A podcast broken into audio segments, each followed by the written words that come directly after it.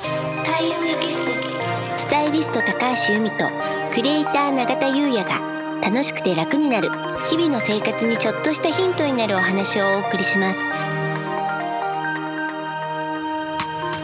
会員エキスポがお送りするスタイリスト高橋由美とクリエイター永田優也の楽しくて楽になるこんにちはクリエイターの永田優也ですこんにちはスタイリストの高橋由美です本日のテーマははいゴンの年ラッキーフード風水はいとなります はい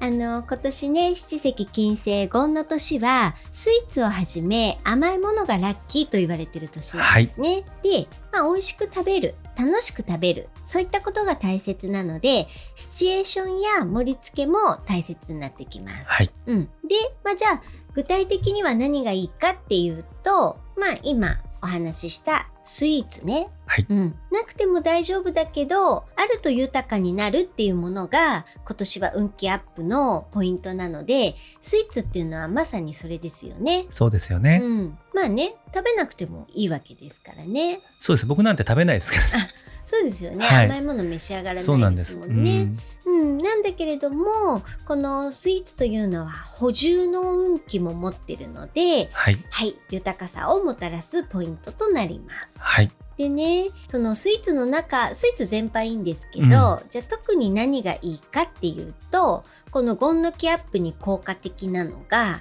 シフォンケーキのような柔らかくってふわふわっとした食感のものうんあそうなんですね、うんなので、まあ、例えば、まあ、あんまり今食べないかもですけど綿飴とかね綿飴、うん、そういうのもそうですよね。確かにふわふわしてふまわすからねふわしてるもの。あとまあマシュマロとか、マシュマうロ、んううんん、そういうものですね。うんうんうんあとはシュークリームみたいなカスタード系。カスタード系、うんあそうなんですねそうなんですよ、うんスイーツの中でもカスタードって特にゴンの木。はいはい。あと、まあ、モンブランね、この間そう話栗にね出ました。栗ですよね、ううんん。長、さんね、ケーキ、まあ、強いて言えばケーキだったらモンブラン一番好き。モンブランがそうですねケーキなら、うんうんなんでね永田さん今は召し上がらないって話ですけど、もしもね召し上がってたらもう金運めちゃくちゃアップしますねアップしてますよね、うんちょっと食べ始め 食べ始めましょうかねこれ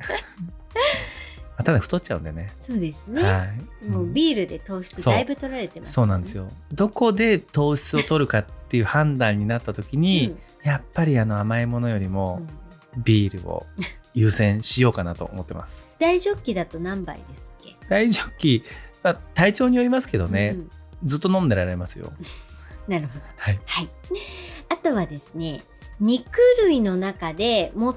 金運のパワーが強いお肉って何だったでしょうか確か牛肉じゃなかったでしたっけあ違う牛肉ははい貯蓄運です金運でも貯蓄運ですそうなんですそうですよねそうなんです、そうですよね、ううんん金運はうん鶏肉あピンポンですよね、そうなんですだ鶏う肉んが最も強いと。そうですそうです、うんはいでね楽しみごとの気っていうのを強く持っているので楽しく使えるお金を循環させてくれるってこれすごく良くないですかすくごくいいですよね、うん、七石金星の今年っぽいですよね、うん、うんまさにね長さん鶏肉はどうですか焼き鳥大好きですあなるほど、はいうん、最近行ってないですけどね、うん焼き鳥うまいですよね、うんうんじゃ焼き鳥の中だったら何がお好き僕ですかせせり首のお肉ですかああ、ううん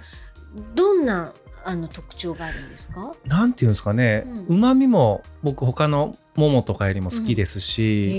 ーあと食感もね、うんいいんですよ、うんなんていうのかな処理する時多分巻いてんでしょうね巻く巻くっていうんですかね身細いんでしょうねあ首のお肉首のおだからそうなんですようんうんそうなんですけど僕せせりが一番好きうんです、うんなるほど、はいはい、